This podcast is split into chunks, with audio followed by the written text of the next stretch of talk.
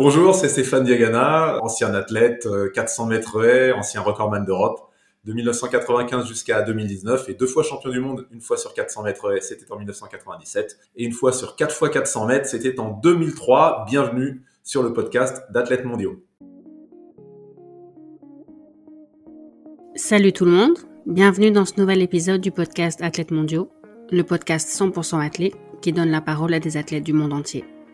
Aujourd'hui, j'ai le plaisir d'accueillir Stéphane Diagana, champion du monde du 400 et en 97 et du 4x4 en 2003. Dans cet épisode, j'ai bien sûr voulu que Stéphane nous parle de sa carrière, mais aussi qu'il nous donne son point de vue de consultant sur l'athlète d'aujourd'hui. Vous verrez que c'est un épisode un peu différent des autres, mais j'espère qu'il vous plaira. J'ai conscience que beaucoup de sujets n'ont pas été abordés, mais ça me donnera une bonne excuse pour réinviter Stéphane. Pour info, nous avons enregistré l'épisode fin 2022. Bonne écoute.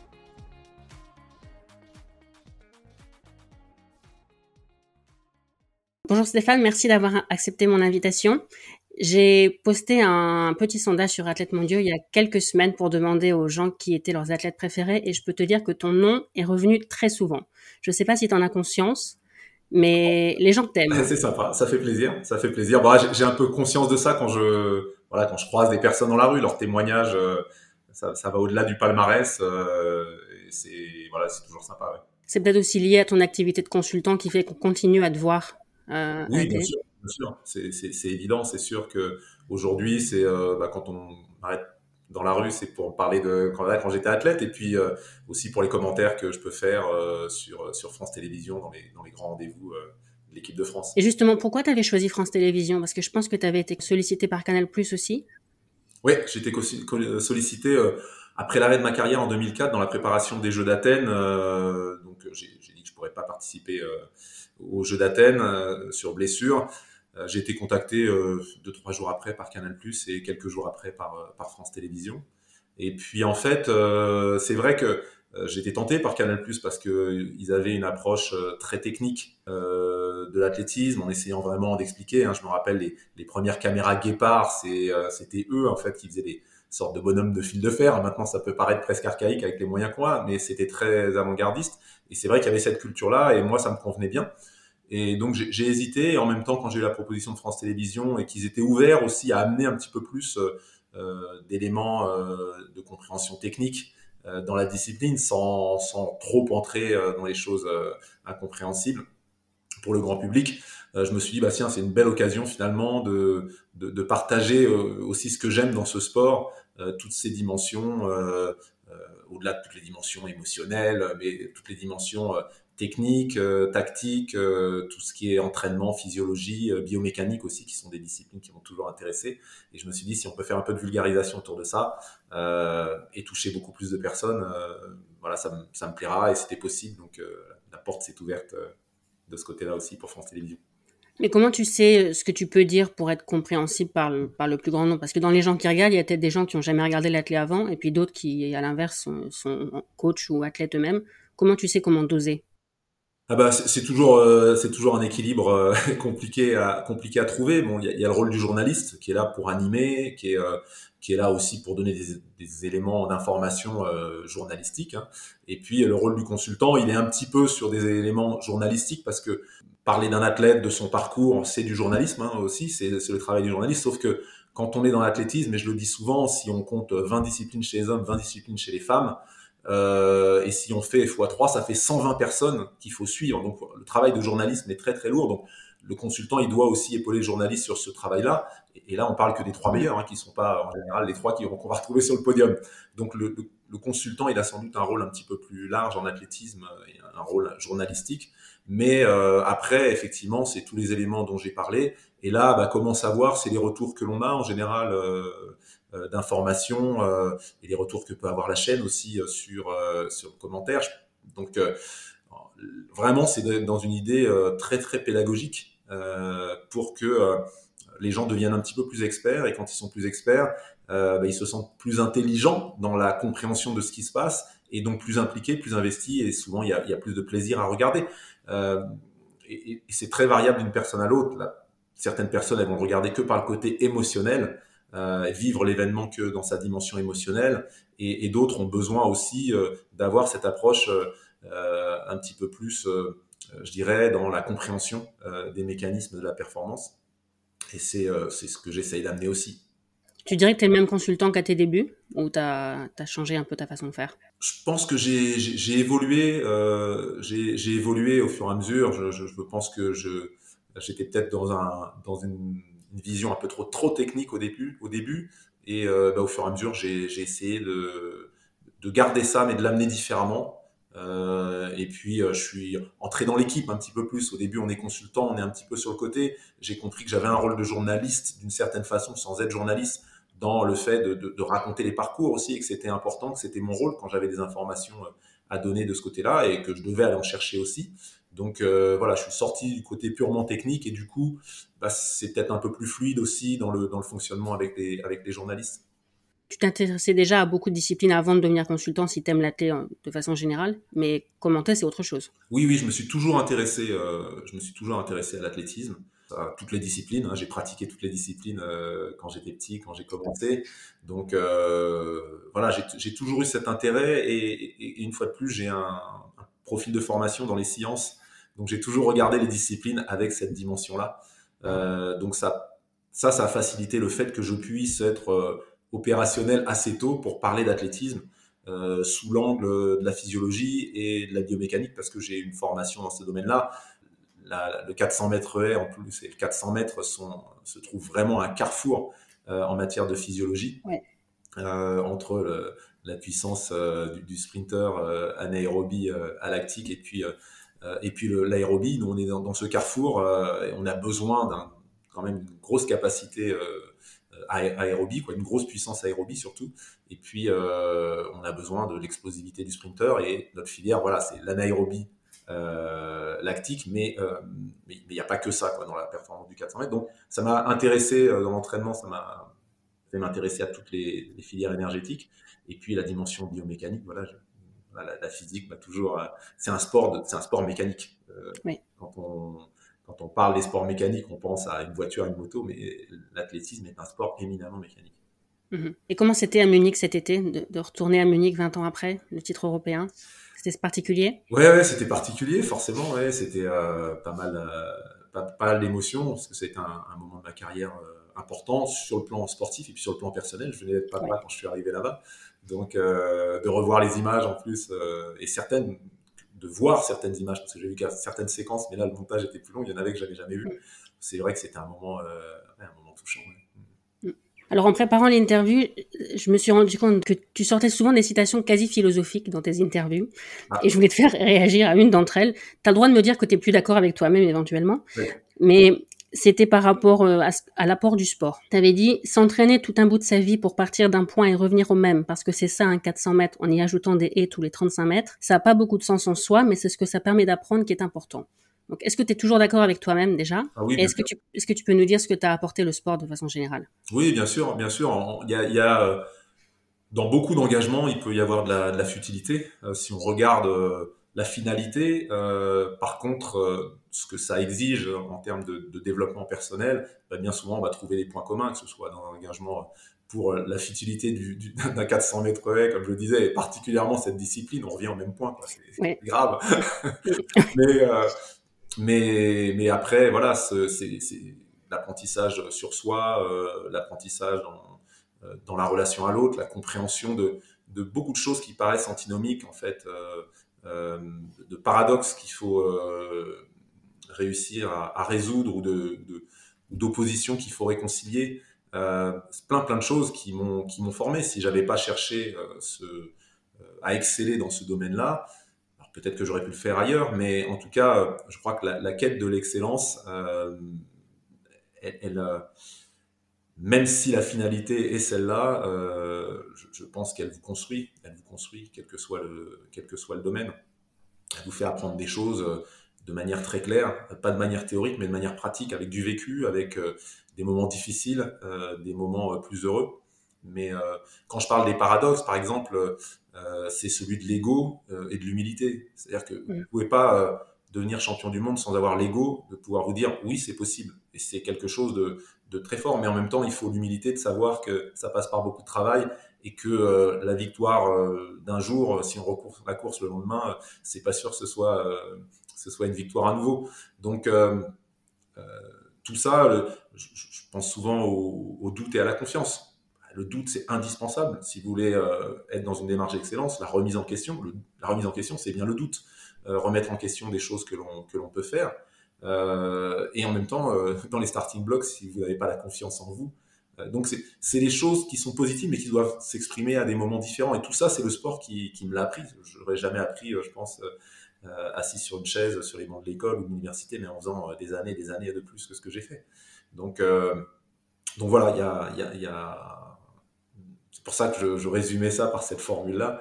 Heureusement que ça a du sens. Et puis le sens, il va au-delà de ça. Il va, il va par des témoignages. Il va par le bonheur qu'on peut apporter aux gens. Euh, et puis euh, ce que peuvent faire euh, les gens de votre parcours en fait. Vous n'imaginez pas, moi j'ai reçu des lettres de, personnes qui étaient euh, dans une difficulté face à la maladie en 1996, quand moi j'étais dans la difficulté sportivement, puisque j'ai pas pu défendre mes chances sur blessure au, au jeu d'Atlanta, qui est probablement l'année où j'avais le plus de chances de pouvoir faire une médaille ou aller chercher un titre olympique, vu ce que j'avais fait en 95 et euh, bah, des gens qui me disent euh, après en 97 en me voyant gagner eh ben, j'ai eu un j'ai eu un cancer euh, dans la même période que vous et, et, je me bats contre le cancer et ça me donne l'énergie de montrer qu'il faut pas baisser les bras qu'il faut se battre.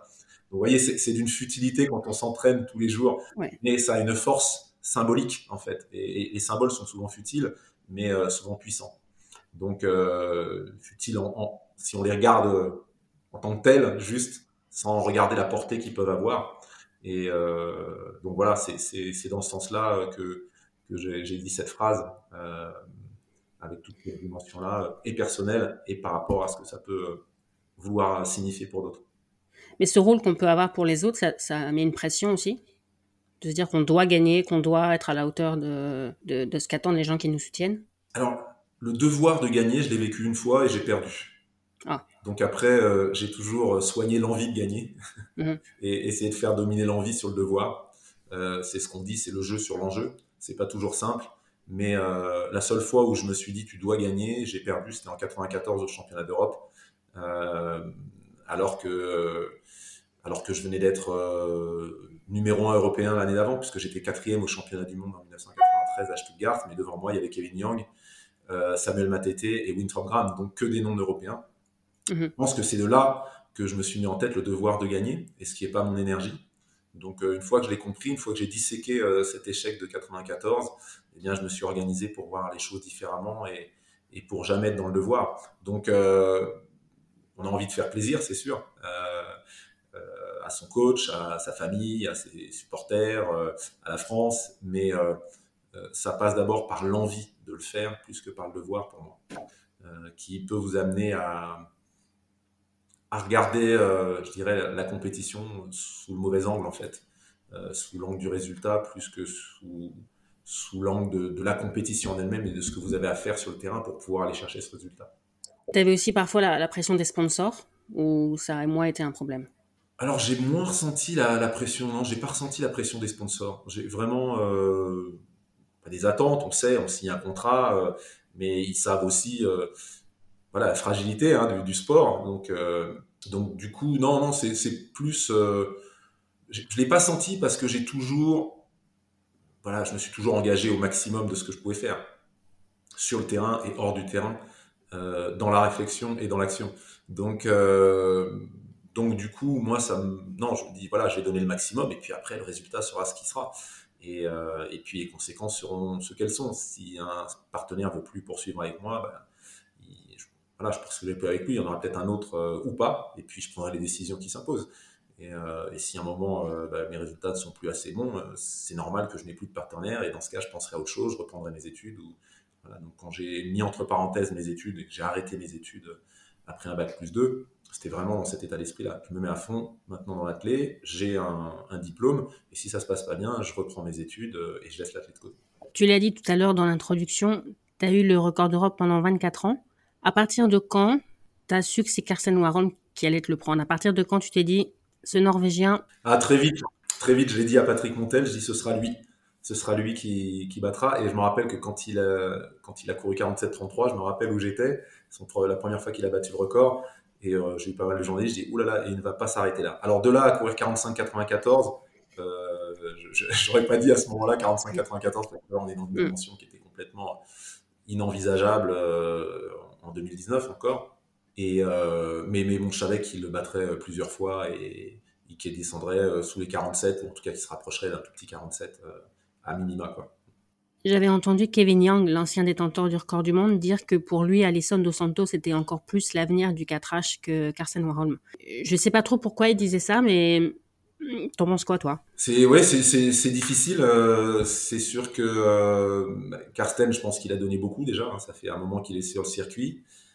Il a commencé à se blesser. Et, avec son parcours, c'est pas une, pas une surprise. Euh, je lui souhaite de, pouvoir trouver des solutions, mais avec euh, l'âge et le parcours qu'il a derrière lui, hein, il était déjà à doubler 400-400 S sur des championnats d'Europe espoir. Donc ça sollicite, même s'il est très très solide, et c'est ça qui est impressionnant, c'est que euh, avec ses courses, niveau d'intensité, être aussi solide euh, qu'il l'a été jusque-là, c'était déjà impressionnant. Là, on l'a vu se blesser à, Rabat l'année dernière sur sa première course. Il a réussi à redresser la barre, mais, mais ça a été une saison, compliquée. Donc il va peut-être falloir qu'il aménage ses entraînements aussi. Euh, Dos Santos est, plus jeune euh, dans la discipline et, en âge. Euh, donc effectivement, c'est pas pas idiot. moi, je pense que Ray Benjamin peut aussi être celui-là. Je pense qu'il a pris un peu de retard parce que sur les conseils de Kevin Young, il a il a exprimé, il a choisi de, de, partir plus lentement à un moment dans sa carrière. Et je pense que ça lui a fait prendre du retard. Mhm. Parce que euh, quand il a été obligé de partir vite euh, aux Jeux Olympiques, parce qu'il n'avait pas le choix face à Carten Warhol, on revient pas sur Carten Warhol si on n'essaye pas de, de, partir vite. Il l'a fait, mais ce jour-là, il est parti euh, presque 7-8 dixièmes à mi-course, plus vite qu'il l'avait fait au championnat des États-Unis. Et donc ça, ça a été une découverte. Ce qui fait que malgré, tout, il fait un super chrono, mais euh, il, coince un petit peu dans la dernière droite parce que c'était des rythmes complètement, un rythme complètement nouveau pour lui.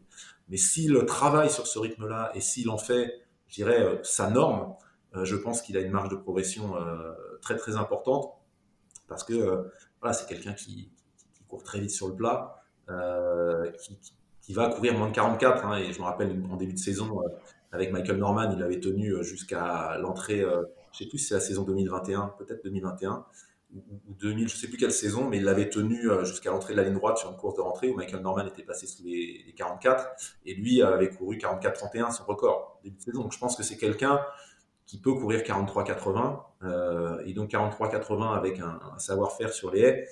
Je pense que c'est aussi euh, Dos Santos, oui, mais si Benjamin fait les choses comme il faut, je pense qu'il a un potentiel, un potentiel énorme pour courir en 46 lui aussi sur 400 haies. Je, je pensais que Kéron Clément à l'époque serait celui-là, puisqu'il a couru, euh, euh, il avait battu le record du monde de Michael Johnson en salle. C'est mm. pas un coureur de 400 et Il sent pas l'intervalle, euh, il a toujours eu des difficultés à, bien juger, et ça, ça l'a pénalisé, ça l'a fait courir vite, être champion du monde, mais pas suffisamment pour battre le record du monde de, Kevin Young, alors qu'il en avait le potentiel physiologique, mais, mais c'est pas un coureur de 400 et au final. Ok. Là, je suppose qu'aussi l'émulation entre les, les, trois médaillés de Tokyo doit aussi Ray Benjamin n'aurait sans doute pas fait ce chrono-là s'il n'y avait pas eu Karsten en face. Et c'est quelque chose que toi, à, ton époque, tu avais aussi, euh, t'estimes qu'à certains moments, les adversaires t'ont poussé dans tes retranchements, ils t'ont permis de faire des choses dont tu ne pensais pas capable? Ah Oui, oui, bien sûr. De toute façon, euh, euh, que ce soit sur la piste ou hors de la piste, euh, les adversaires, comme je dis, sont mes meilleurs amis à partir du moment où ils respectent les règles du jeu. mes meilleurs amis parce qu'ils m'ont ils m'ont permis d'aller à d'atteindre le niveau qui était le mien, mais aussi euh, de, euh, de développer, je dirais, euh, des ressources personnelles. Donc aujourd'hui, ça me sert aujourd'hui encore. Donc ce que l'investissement de ma TT sur la piste ou de d'Eric Atkins ou plus tard de Félix Sanchez, ça a fait aussi de moi ce que je suis aujourd'hui. Donc je les remercierai jamais assez. Tu pensais à eux à l'entraînement? Parce qu'on entend parfois des athlètes dire ah quand ça va pas, je pense à l'adversaire qui est en train de s'entraîner, je me dis si lui il s'entraîne, je dois m'entraîner aussi ou euh, pas vraiment toi? Très ponctuellement. Je me rappelle de certaines séances de côte où je me dis là j'ai mis les pieds euh, ou d'autres les mettront probablement pas en termes d'engagement, en termes de et ça ça fera ça fera le travail. En tout cas moi j'ai fait j'ai fait le taf. Donc c'était mm. très ponctuel. Pas j'étais pas centré euh, vraiment vraiment là-dessus. Je voulais aussi qu'on parle de ta collaboration avec Fernand Hurtebise, Ouais. parce que ça a été ton seul coach dans toute ta carrière. Alors non, j'ai eu trois coachs en fait. Euh, j'ai commencé, euh, j'avais 10 ans, donc je, je suis resté jusqu'à 16 ans à peu près avec le, le même coach.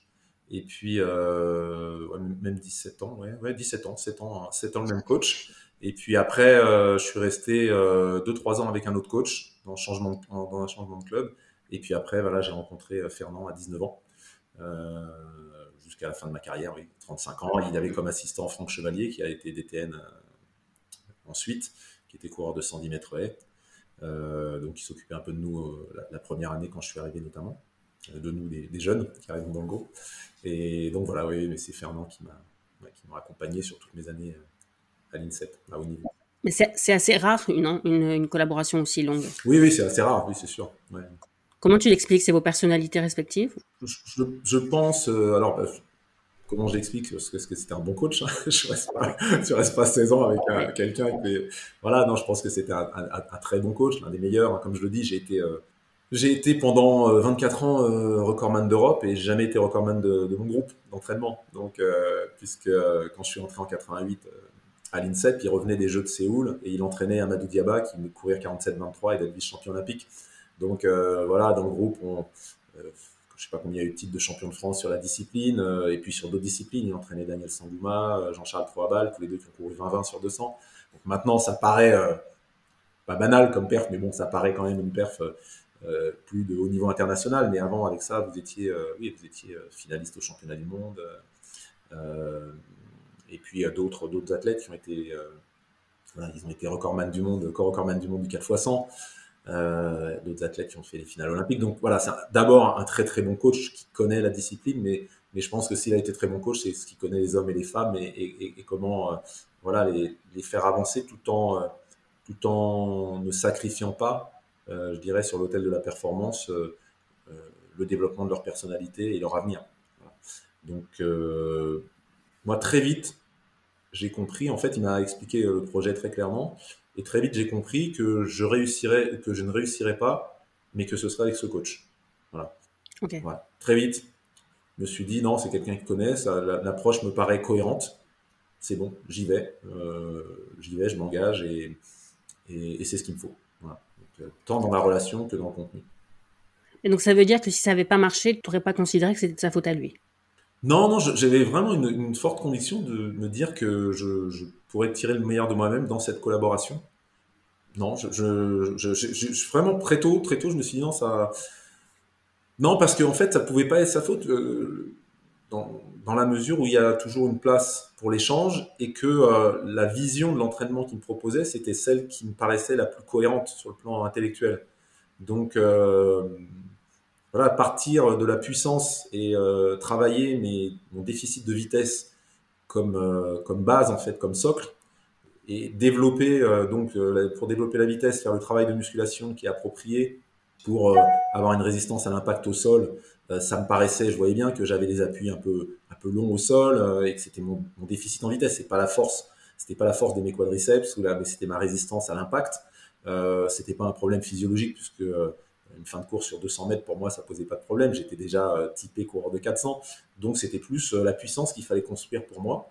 Euh, et ensuite, et ensuite développer l'endurance de puissance dans un deuxième temps avec avec une stratégie d'entraînement bien bien définie. Donc tout ça me paraissait cohérent. Et puis en plus, euh, quand vous regardez euh, un grand coureur de 400 euh, aujourd'hui, c'est un grand coureur de 200 avant tout. Et un grand coureur de 200, c'est un grand coureur de 100. Donc c'est pas l'inverse. Même si on regarde sur d'autres disciplines où, carrément là on a un changement de filière, malgré tout, euh, quand on passe du 400 au 800, on n'est pas sur la même filière énergétique dominante. Mais malgré tout, euh, euh, Rudy il est capable de, de faire ce qu'il fait, c'est parce qu'il court 45-50 et pas 47 au 400 mètres. Euh, Nigel Amos, ou, qui voulait même, on va prendre Emmanuel Courir plutôt que Nigel Amos comme exemple, mais, mais Courir, voilà, c'est quelqu'un qui court 44-20, 44, euh, 44-60, quoi. moins de 45 au 400. Et, c'est, euh, ça traduit aussi une qualité d'appui, ça traduit une, économie de course, ça traduit plein de choses. Et puis après, bien sûr, ce sont des, athlètes qui ont un système aérobie voilà, qui, est- celui du coureur de 8. Mais voilà, un grand, un grand marathonien, c'est d'abord un grand semi-marathonien. C'est toujours la distance en dessous qui fait la, la force. c'est pas parce que vous êtes un grand coureur de 800 que vous êtes un bon coureur de 4. Euh, c'est parce que vous êtes un bon coureur de 4 que vous êtes un grand coureur de 800. Mhm. Le projet extra-sportif des études, c'est aussi euh, Fernand Urtebis qui t'a incité à le mener en parallèle? Alors oui, en fait, bon, moi c'était une, c'était une évidence pour moi. Hein. Je, rentre dans l'athlé, mais je veux dire, même j'aurais fait du foot, c'était pareil. Pour moi, j'aurais cherché à, poursuivre mes études le plus longtemps possible parce que on connaît la fragilité du parcours. Euh, et, donc, euh, pour moi, c'était une évidence. Mais pour Fernand aussi, c'était à la fois un, devoir, donc par responsabilité, parce que, comme, comme je le disais, il ne voulait pas sacrifier sur l'autel de la performance des parcours de vie de, de jeunes qu'on lui confiait. Donc, euh, il fallait trouver une solution pour avancer sur les deux fronts. Et en même temps, je pense qu'au-delà de la dimension responsabilité, il était assez convaincu que c'était une source d'équilibre favorable à la performance. Donc, c'était à la fois pour après et pour pendant. Euh, parce que euh, bah, voilà, pour lui, le niveau d'éducation à la fois permet un échange plus riche entre l'athlète et l'entraîneur, mais aussi permet de, de, limiter la pression du résultat, justement de, le devoir de réussite. Mm. Quand vous êtes avec rien à côté, et on sait très bien que j'ai eu l'occasion de travailler pendant plusieurs années en tant que membre de l'Agence mondiale antidopage, et c'est une position que j'ai tenue plus on facilitera dans les parcours le double projet, à minima hein, euh, de, formation, plus on, luttera contre le dopage aussi. Parce que quand vous, vous avez rien à côté, vous devez réussir. Vous ne savez rien faire d'autre, vous êtes convaincu que vous ne savez rien faire d'autre, vous devez réussir. Et donc, euh, quand vous êtes en difficulté, vous êtes plus euh, potentiellement victime, quoi, victime, oui, potentiellement une cible pour des gens qui veulent euh, vous vendre des produits qui vous permettront d'être performants de manière artificielle. Et, on le voit bien d'ailleurs si on regarde les profils, même euh, dans une histoire récente en France, on voit que ce sont des gens souvent qui n'ont que l'athlétisme. Bien souvent. Pas que, hein, mais euh, bien souvent, ce sont des gens qui, et j'en ai connu, hein, pas forcément du dopage lourd, mais un peu aux abois, je suis blessé, je vais pas pouvoir faire tel championnat du monde, je vais essayer de trouver euh, quelque chose sur Internet pour euh, cicatriser plus vite. Et puis, euh, dans ce quelque chose sur Internet pour cicatriser plus vite, bah, il y a des produits interdits parce que c'est acheté sur, la jungle d'Internet. Donc, mm. certains qui ont été contrôlés positifs de cette façon. Et là, l'entourage joue un rôle aussi important. Oui, oui, bien sûr. Mais l'entourage à tout niveau, hein, c'est l'entraîneur, ce sont les fédérations. D'un sport à l'autre, la vision sur le double projet n'est pas la même parce qu'il y a une pression de réussite. On, a 2024 euh, qui arrive, il y a des attentes de médailles. Et donc, on peut imaginer que cette pression-là, elle s'exerce à tous les niveaux, sur les fédérations et les fédérations sur les coachs. Et que le discours de dire euh, fait du 100% euh, sport peut avoir le vent en poupe en ce moment parce que parce qu'il y, a un besoin de, médailles attendues. Donc, c'est quelque chose qui est, qui est à surveiller. Et toi qui as connu Paris 2003, les, même si c'était entre guillemets que des mondiaux, tu as, peut-être quand même ressenti cette pression de devoir faire des résultats parce que c'était à domicile. Comment tu penses que les Français vont vivre les Jeux de Paris 2024 Parce que pour certains, ça sera peut-être un bonus, ça va les galvaniser, mais pour d'autres, ça sera peut-être une, pression tellement forte qu'ils vont perdre leurs moyens. Oui, ça va être très, très variable d'une personne à, personne à l'autre, hein, du, du, devoir à l'envie. Voilà, c'est et puis euh, certains dans le devoir réussiront parce que euh, c'est puissant aussi. Hein, euh, à long terme, c'est compliqué, mais à court terme, ça, ça, peut marcher. mais ce qu'il faut, c'est être aligné et, bien vivre, bien vivre ce moment-là. Si on est capable d'y aller avec le, avec le devoir chevillé au corps et que ce soit une force, eh bien, il faut. Mais si on est en décalage, il faut essayer de travailler pour que ce soit l'envie qui domine.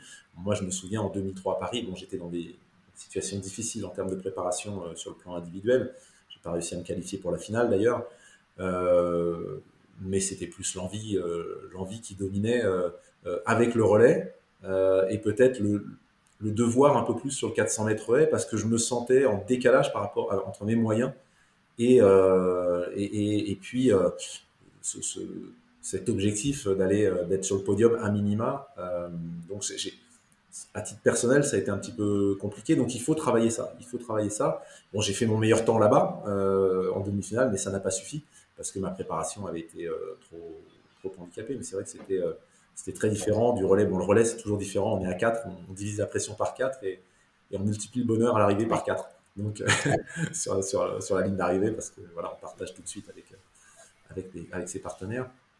Mais voilà, non, je pense que ça va être beaucoup de pression pour certains, et que ça va, ça va soit transcender, soit, soit au contraire, au contraire inhiber. C'est tout comme ça. Et tu parles aussi beaucoup du, du thème du sport santé, notamment à, à l'école. Je t'avais entendu dire dans une interview qu'à une époque, un prof pensait que ta pratique sportive allait être un problème pour tes études. C'était à, quel niveau En quelle classe? C'est en terminale. Tu penses que ça a changé, ça? Ou il y a encore des profs qui pensent ça? Oula, il y en a beaucoup qui pensent ça encore. Ouais, à, tous les niveaux, j'en rencontre aujourd'hui. On a, du mal à avancer à ce niveau-là. On n'a pas cette culture euh, qui est très répandue euh, dans les milieux, dans les pays anglo-saxons, euh, cette, culture qui, comprend que tout ne s'apprend pas assis sur une chaise. Donc que l'on peut apprendre en faisant de la danse, en faisant du théâtre, euh, en faisant de la peinture, euh, en faisant du sport, oui, même le sport, qu'on peut apprendre des choses qu'on n'apprendra jamais, même si on multiplie les heures assis sur une chaise. Et, ça, ça c'est très très difficile, et, et, particulièrement pour le sport, parce que autant quand on parle de danse, de théâtre, c'est la culture, donc on a un regard en France euh, plutôt euh, plus positif que sur le sport. Euh, même si ça change un peu, mais oui, oui, c'est c'était un prof qui m'avait fait comprendre. Il, voulait que je fasse une prépa mathématiques. Et moi, c'était pas mon, projet. Puis je pense que j'en avais pas ni l'envie ni les moyens. mais lui était convaincu que, que, si je travaillais plus, que j'arrêtais le sport. et, donc oui, il m'avait dit m'a dit, il faudra être sérieux. Euh, je dis, bah oui, oui je travaille. Euh, euh, je peux travailler un peu plus, mais non, non, mais c'est pas ça. Je l'imagine bien que vous travaillez, mais on m'a dit que vous faisiez du sport. il faudra être sérieux. On m'a dit que vous faisiez du sport. Voilà, c'est résumé. Et, sur le thème du sport santé, qu'est-ce qu'on peut faire selon toi, à l'école ou après? Bah, C'est un chantier, un chantier très très important, mais je pense qu'il faut, il faut absolument que améliorer le lien entre le temps scolaire et le temps périscolaire déjà, pour ne pas empêcher ceux qui sont engagés dans une pratique sportive associative de la poursuivre à partir de l'entrée au collège. Parce que c'est souvent là que ça se complique, c'est là qu'on voit la, pyramide des âges. euh, dans toutes les fédérations. Hein. c'est en croissance euh, euh, jusqu'à 10-11 ans, et puis à partir de l'entrée au collège, on, perd des effectifs dans toutes les fédérations. Surtout chez les filles, non? Il n'y a pas une différence? Ah, chez les filles, Mais chez les garçons, c'est pareil. Ce qu'il y a, c'est que c'est plus développé à tous les âges chez les garçons. Et puis, mais, mais à part, la, je dirais, si on regarde les courbes d'effectifs vers 10-11 ans, il y a plus de licenciés sportifs de 10-11 ans en France que d'enfants de 10-11 ans.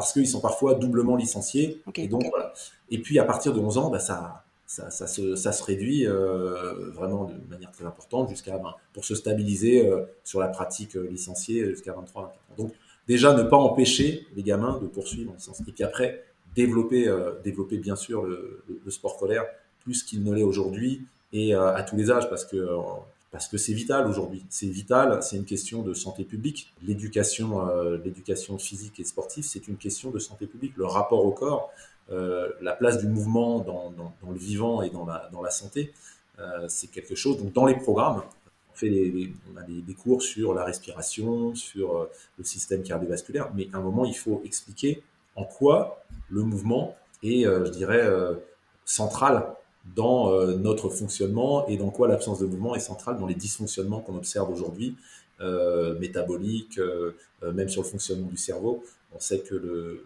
le, mouvement a un rôle très très important sur certaines zones du cerveau. Donc plus que le sport, hein, c'est l'activité physique. Mhm. Mais le sport est un vecteur d'activité physique, donc il faut s'en servir bien sûr. Mais je pense que oui, déjà, euh, déjà mieux articuler euh, le, temps, le, temps, le temps scolaire, le temps périscolaire, déjà, ça permettra aux enfants qui sont déjà engagés de poursuivre et de continuer. Euh, avec des cours qui s'arrêtent bien plus tôt et des programmes qui sont, qui sont revus. Hein. Je veux dire, dans d'autres pays, les cours s'arrêtent euh, à 15h30, hein, aux Pays-Bas, 15h30, euh, vous avez fini les cours, donc vous pouvez pratiquer d'autres activités à côté. Ils ne sont pas moins bons, moins bien formés, et je ne parle pas des pays nordiques ou scandinaves. Donc on doit revoir cette volonté de, de, continuer à essayer d'apprendre à des élèves qui ne peuvent plus apprendre à partir d'un certain temps, ils ne peuvent plus emmagasiner. Les études le montrent et on s'entête à avoir des volumes de cours euh, qui sont complètement euh, aberrants par rapport à ce que nous dit la, science sur la capacité d'apprentissage. Ton rôle dans le cadre de Paris 2024, c'est quoi exactement? Je suis à la commission des athlètes qui est présidée par Martin Fourcade. Donc, euh, ben on, voilà, on travaille sur tous les sujets qui concernent l'expérience athlète, en particulier au village, mais pas que, sur les transports. Sur... Et donc, le rôle en fait de la commission des athlètes, il est double. Hein. Il est à la fois, il émane du CIO, puisque c'est obligatoire d'avoir une commission des athlètes dans un COJO, dans la comité d'organisation des, Jeux olympiques et paralympiques.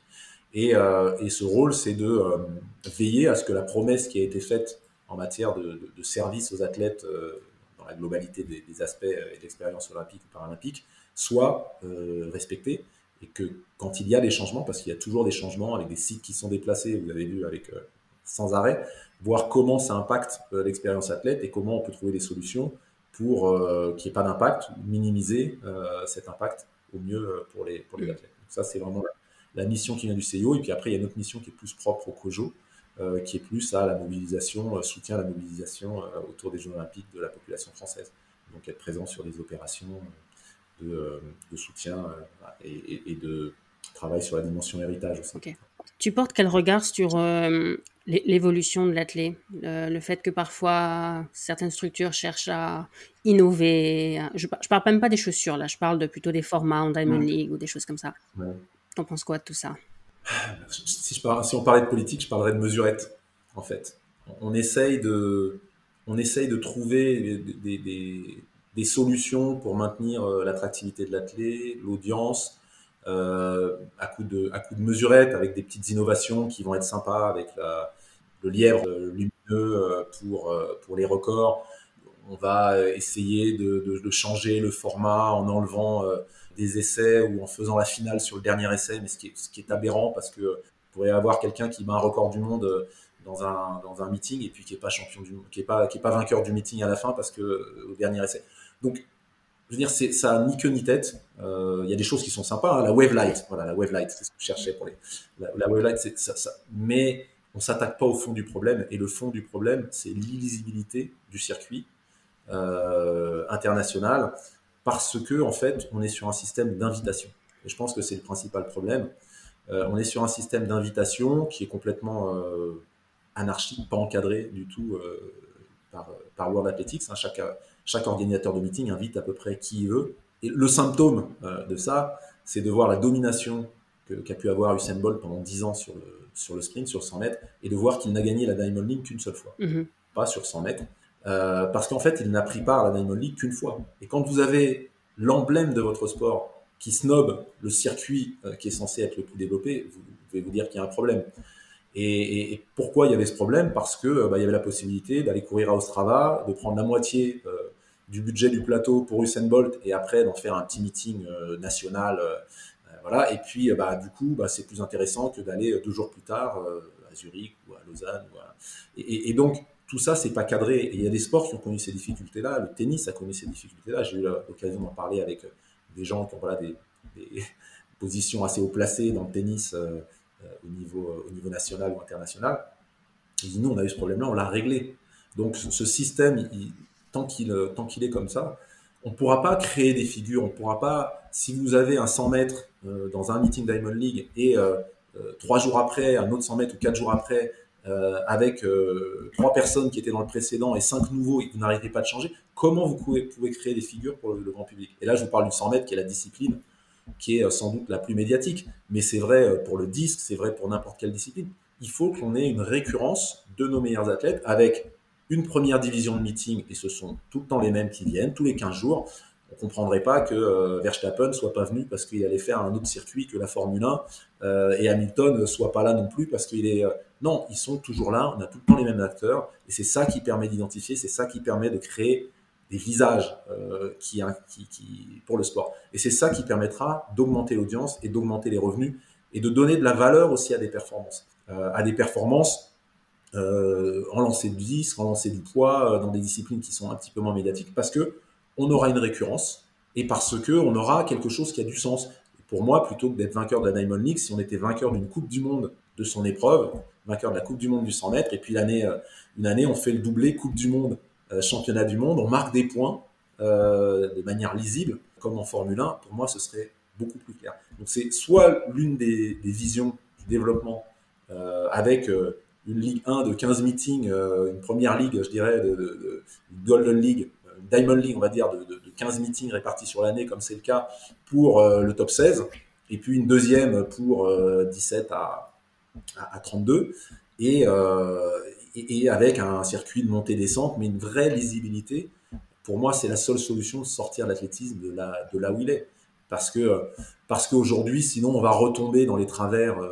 J'étais sur un meeting à Cologne en 95 et déjà le verre était dans la pomme parce qu'on essayait de trouver un moyen de d'attirer de l'audience, mais de manière, je dirais, dangereuse pour le sport, qui était le record du monde. C'est-à-dire, on montait des meetings autour du record du monde.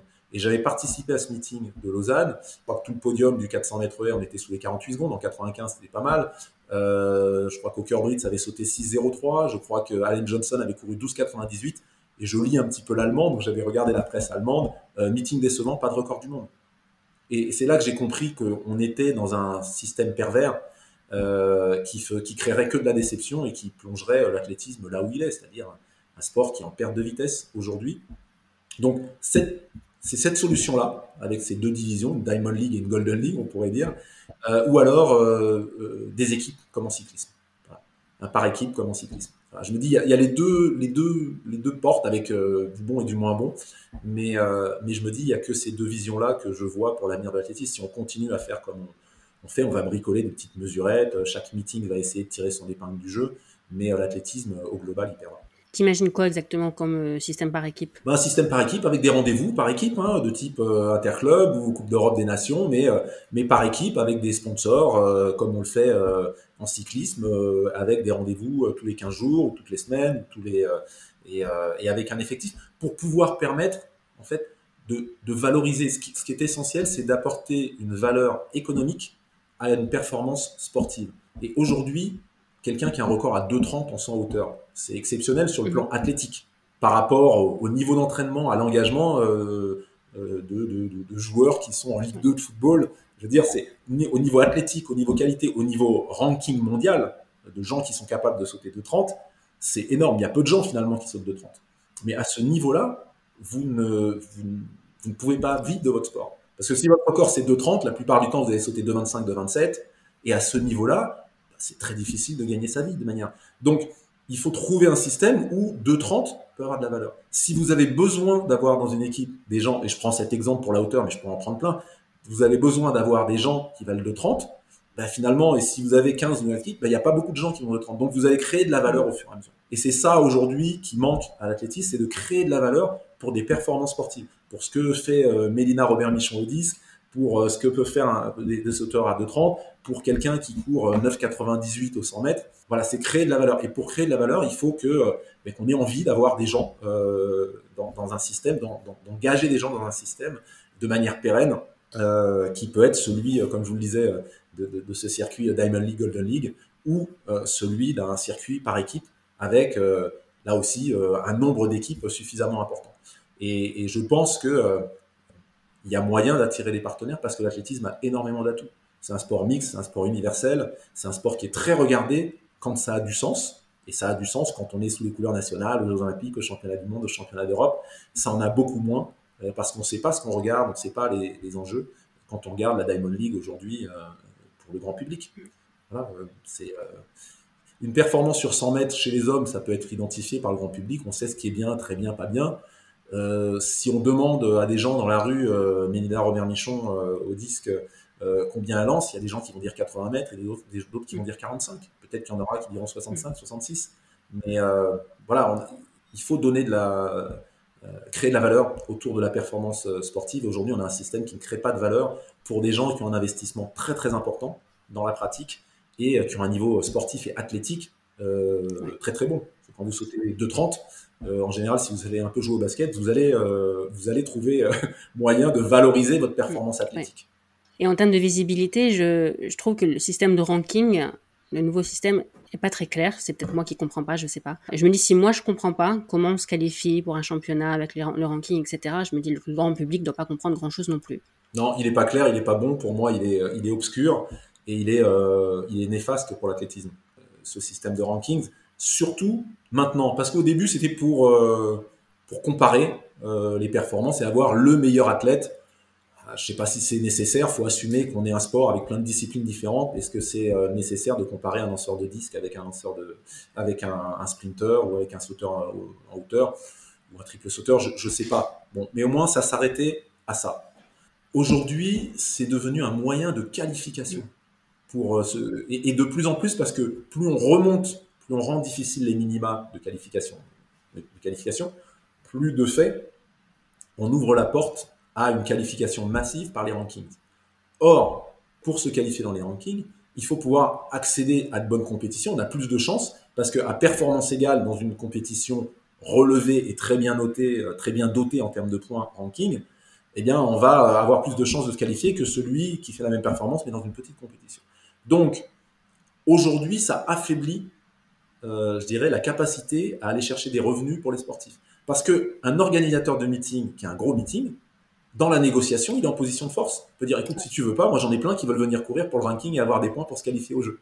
Donc, du coup, euh, bah, si tu demandes une prime, euh, un prize money pour participer euh, de temps, moi je te le donne pas parce qu'il y en a un qui est au même niveau que toi, mais qui demande deux fois moins. Donc on fragilise encore la capacité pour les athlètes, on renforce la position des organisateurs de meetings et la position des agents aussi. Je veux dire, si on a un bon agent, ben on va rentrer dans ces meetings plus facilement que si on n'a pas un bon agent. Donc on peut tout à fait imaginer qu'un agent dit ah ouais, moi je te fais rentrer dans tel meeting, donc je veux un peu plus en termes de rémunération sur tes primes parce que je t'ai fait rentrer. Donc c'est en, rien, en aucun cas euh, bénéfique, euh, bénéfique pour les athlètes. Et moi, je trouve ça dramatique euh, de voir que les athlètes ne réagissent pas parce qu'ils sont en train de se faire manger la laine sur le dos sans rien dire. Et, et avec une injustice incroyable. Pour des, Si vous êtes le meilleur athlète suisse, je donne cet exemple, mais je pourrais. Vous avez deux meetings Diamond League, Lausanne, et, vous allez être invité probablement dans les deux meetings Diamond League. Donc votre performance, elle va être bonifiée à deux reprises.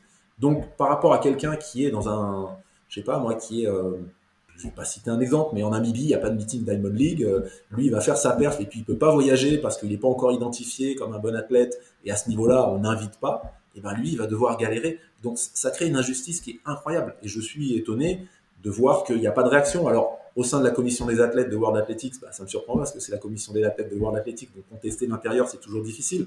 Euh, j'ai été à, la commission des athlètes de World Athletics, j'ai vu comment ça fonctionnait, j'ai vu les limites, mais de l'extérieur, euh, je sais qu'il y a une, structure qui est dirigée par Christian Taylor, mais, mais on n'a pas vu de, on pas vu de réaction et, et je comprends pas. Vraiment très, très honnêtement, je ne comprends pas. Je voulais aussi te parler de ton rôle au, du président du club de Nice maintenant. Oui. Tu as été sollicité ou comment ça s'est passé? Oui, j'ai été, j'ai été sollicité un petit peu parce que, bah, comme dans toutes les associations, on a des dirigeants qui, euh, voilà, qui, qui, portent à bout de bras euh, pendant longtemps, qui sont parfois euh, en âge où ils veulent souffler un petit peu et avoir un peu moins de, de, de responsabilité. Et puis, pour moi, c'était le bon moment parce que bon, ça fait un moment que je suis installé maintenant du, côté de, du côté de Nice, donc je connais le, territoire. et quelques contacts maintenant sur le, territoire. Mes enfants sont un peu plus âgés. Euh, donc un peu plus autonome et c'était le bon moment euh, pour, pour moi pour m'investir, j'avais envie de le mmh. faire. Mmh. Et ton projet de campus sport santé, il en est où? Ça, a été retardé à un moment, non? Oui, oui, oui, bien sûr, bien sûr, on est toujours, euh, on est toujours bloqué par, par une procédure, la dernière, une procédure sur une autorisation environnementale. En fait, on a déposé un dossier qui a été validé par la préfecture. Donc, il y a eu un arrêté préfectoral donnant l'autorisation de mettre en œuvre le projet. Et cette autorisation a été attaquée il y a plus d'un an maintenant, euh, un an et demi, et euh, on n'a toujours pas de date au tribunal euh, administratif. Mais voilà, donc pour l'instant, c'est pas c'est pas abandonné, mais on est toujours dans l'attente sur ce, sur ce plan-là. Ok, j'ai bientôt terminé, je vais te laisser tranquille. Dans une interview, je t'ai entendu dire que tu avais une bibliothèque de souvenirs heureux dans la tête pour te motiver. C'était à l'époque où tu étais athlète pro ou c'est encore maintenant quand tu vas courir dans le froid pour préparer tes, je sais pas, les compètes auxquelles tu participes? Ouais, non, c'est encore maintenant. C'est encore maintenant. C'est, c'était, euh, ouais, c'est encore, c'est encore maintenant. C'est, c'est ce qui fait que quand il fait pas beau, qu'on est, euh, on dit ah bah tiens, euh, j'irai demain, à la différence de beaucoup de gens, bah, cette bibliothèque. Ah, bah rappelle-toi la dernière fois que tu as dit, tu iras demain. Finalement, tu y allais quand même. Tu étais super content quand tu es rentré. C'est, c'est, c'est ça qui fait qu'on pratique régulièrement. C'est le plaisir qu'on y prend, bien sûr, mais c'est aussi le fait de d'avoir euh, tous ces souvenirs et de, pouvoir passer ces petits caps où euh, bah, dans la vie, tout le monde, c'est pas facile parce qu'on a plein de priorités, on a plein de, choses à gérer. mais pour moi, c'est voilà, c'est, je sais à quel point ça régule mes humeurs, je sais à quel point. Donc le faire le lien entre entre mon état optimiste ou pessimiste, irritable ou au contraire zen, je sais à quel point c'est lié à ma, ma, pratique du sport, que ce soit le vélo beaucoup maintenant et, ou la course à pied. Et non, non, j'ai toujours, c'est toujours très très actif et c'est ce qui, c'est ce qui me nourrit et qui me, pousse à continuer. Donc c'est pas des souvenirs liés à tes victoires, à tes records ou c'est des choses que tout le monde peut, vivre en fait? Ouais, ouais, ouais là j'étais dans un, je fais un petit footing trail au matin, gelée blanche euh, sur la vigne avec euh, les couleurs dorées de la vigne, le soleil, le ciel bleu et puis tout à coup j'arrive dans un endroit où euh, il y a une brume, une écharpe de brume, de la végétation et je me suis arrêté. Quoi. J'ai, je dis quel privilégié je suis. Une fois j'ai couru avec un pote, on était pareil dans les vignes en, Italie il n'y a pas longtemps. Et j'ai vraiment la sensation d'être un privilégié, de pouvoir apprécier ces bonheurs, simples, euh, d'être euh, seul dans le silence ou avec, euh, avec quelqu'un, de partager ça avec l'herbe qui craque sous, le, sous les pieds, avec l'herbe givrée qui craque sous le pied, l'odeur de l'humus quand il a plu. Voilà, ça c'est ça, cette bibliothèque de souvenirs aussi. Et puis les sensations, voilà, tout, ce qui, tout ce qui va avec. Donc c'est ouais, une chance. Et j'ai été éduqué tout petit, donc c'est une chance d'avoir d'avoir pris, je dirais, le sport par ce par ce biais-là, parce que quand il n'y a plus la compétition, euh, bah, il reste toujours tout ça. Et, en fait, quand il n'y avait pas la compétition, il y avait toujours tout ça avant. Donc la compétition, pour moi, ça a été une parenthèse euh, magnifique. Mais euh, il m'est arrivé d'avoir des, personnes qui me disent, mais tu fais du marathon, tu es allé au marathon de New York, tu as fait, je sais pas, moi, tu as fait dans les 2000 premiers sur 50 000, je sais plus combien mais ça n'a pas de sens par rapport à ce que tu faisais avant. Je mais j'ai jamais fait, euh, ça n'a pas été ma motivation, moi, de faire d'athlète pour, pour être premier. Ça a été plus une conséquence qu'un objectif au départ. C'était une conséquence d'une passion de gamin, d'aimer courir, qui m'a fait progresser, et puis qui m'a donné l'opportunité de, d'en faire un objectif. Mais je, dis souvent, j'ai jamais rêvé d'être champion du monde, jamais un seul instant. Par contre, ça a été un objectif à un moment de ma vie. ça, c'est sûr. Mais pour ça, pour continuer à connaître ce, plaisir du sport, il fallait changer de distance. Tu ne te serais pas vu faire euh, du 4H au niveau master bah, J'aimerais bien, mais aujourd'hui, quand on me demande combien je ferais sur 400 mètres haies, je dis 120 euh, mètres. Voilà, j'ai peur que ça pète de partout quand même, parce que j'ai fini avec des mollets quand même, même quand je fais de la course euh, sur route, c'est pour ça que je fais beaucoup de vélo. Si je m'entraîne beaucoup, euh, ça charge un peu. J'ai fini sur une blessure au mollet, et, je pense que j'aurais du mal. Après, si je pouvais courir sans risque de blessure, j'en aurais fait, peut-être pas en compétition master, mais je passerais des de temps en temps, parce que j'adore la gestion de l'intervalle, j'adore tout ça. Et ces sensations-là, mais c'est trop éprouvant pour les, pour les mollets et, je préfère ne pas prendre de risques. Il y a d'autres choses, je prends beaucoup de plaisir à vélo, à faire du triathlon, ou un peu de, running de temps en temps, un 10 km ou un semi. Mais euh, non, la compète master, c'est un peu compliqué d'envisager pour moi. Ok. Tu penses que ton accident a changé ton, ton rapport au sport ou pas du tout? Non, non, pas du tout. Non, non, non. Non, non, j'ai juste pris, euh, tiré les conséquences de ce qui m'était arrivé j'ai eu beaucoup de chance. Euh, et puis, euh, ce qui m'est arrivé, est arrivé, c'est un malaise vagal en. Donc, euh, ça peut arriver à cause du froid, du froid aux mains, très probablement. Donc, du coup, du coup voilà, j'ai pris les, les, mesures, les mesures pour éviter que ça se reproduise. Mais non, ça n'a pas changé mon rapport D'accord. Et hum, la dernière question, la question signature du podcast. La communauté s'appelle Athlètes mondiaux parce que personnellement, ce que je préfère, c'est le côté universel de l'athlète. C'est ce que j'aime le plus. Qu'est-ce que toi, tu aimes le plus dans l'athlète ah ben, J'aime beaucoup le côté universel de l'athlète. J'aime beaucoup le côté, euh, le côté euh, mixité. Et je dis souvent, c'est, c'est sans doute le, le sport. Euh, alors j'aime cette expression, je la mets entre guillemets parce qu'elle a été utilisée dans des, dans des, dans des périodes un peu de manière, je dirais pas, pas très heureuse, mais la, notion de zoo humain, ça, ça, a existé malheureusement et de manière pas très heureuse. Mais, mais je dirais cette diversité, c'est un petit peu comme si on était dans, dans, la savane avec la diversité de, de, la, faune. Quoi. Quand on est sur un stade, il y a des grands, des petits, il y a toutes les origines. Et, je pense que c'est un sport qui offre à chacun, tant sur le plan physique que psychologique, la capacité de s'exprimer. Je dis tant sur le plan physique, parce que ça c'est évident, hein, entre un coureur de demi-fond et un, lanceur de poids, bon, voilà, on a compris, euh, une lanceuse de poids. Euh, mais sur le plan psychologique aussi, parce que la psychologie du sprinter est complètement différente de celle du, marathonien ou du sauteur en hauteur du perchiste ou de la perchiste. Donc, euh, c'est ça qui est super dans le, dans, le, sport, dans l'athlétisme. Vraiment le sport le plus universel qui soit, il n'y a pas photo. Ouais. Tu veux rajouter quelque chose? Non, euh, sur ce sujet-là, non. Euh, en tant que non, on a abordé tous les sujets. Écoute, non. Merci beaucoup d'avoir accepté mon invitation. Je sais déjà que l'épisode va être euh, écouté. Je, vois les réactions des gens quand je parle de toi, donc je sais que ça va marcher. Donc merci beaucoup. Merci Mathilde, merci de ton invitation et à bientôt. Encore un grand merci à Stéphane d'avoir accepté mon invitation. J'espère que vous avez aimé l'épisode et que de façon générale vous aimez le podcast. Si c'est le cas, Vraiment, je, vous le répète, vous pouvez vraiment soutenir le podcast en en parlant autour de vous, sur les réseaux sociaux ou dans votre club d'athlètes. Et vous pouvez aussi laisser une évaluation sur Apple Podcast. Enfin, si vous le souhaitez, vous pouvez faire une petite contribution via le lien disponible dans les notes. À la semaine prochaine!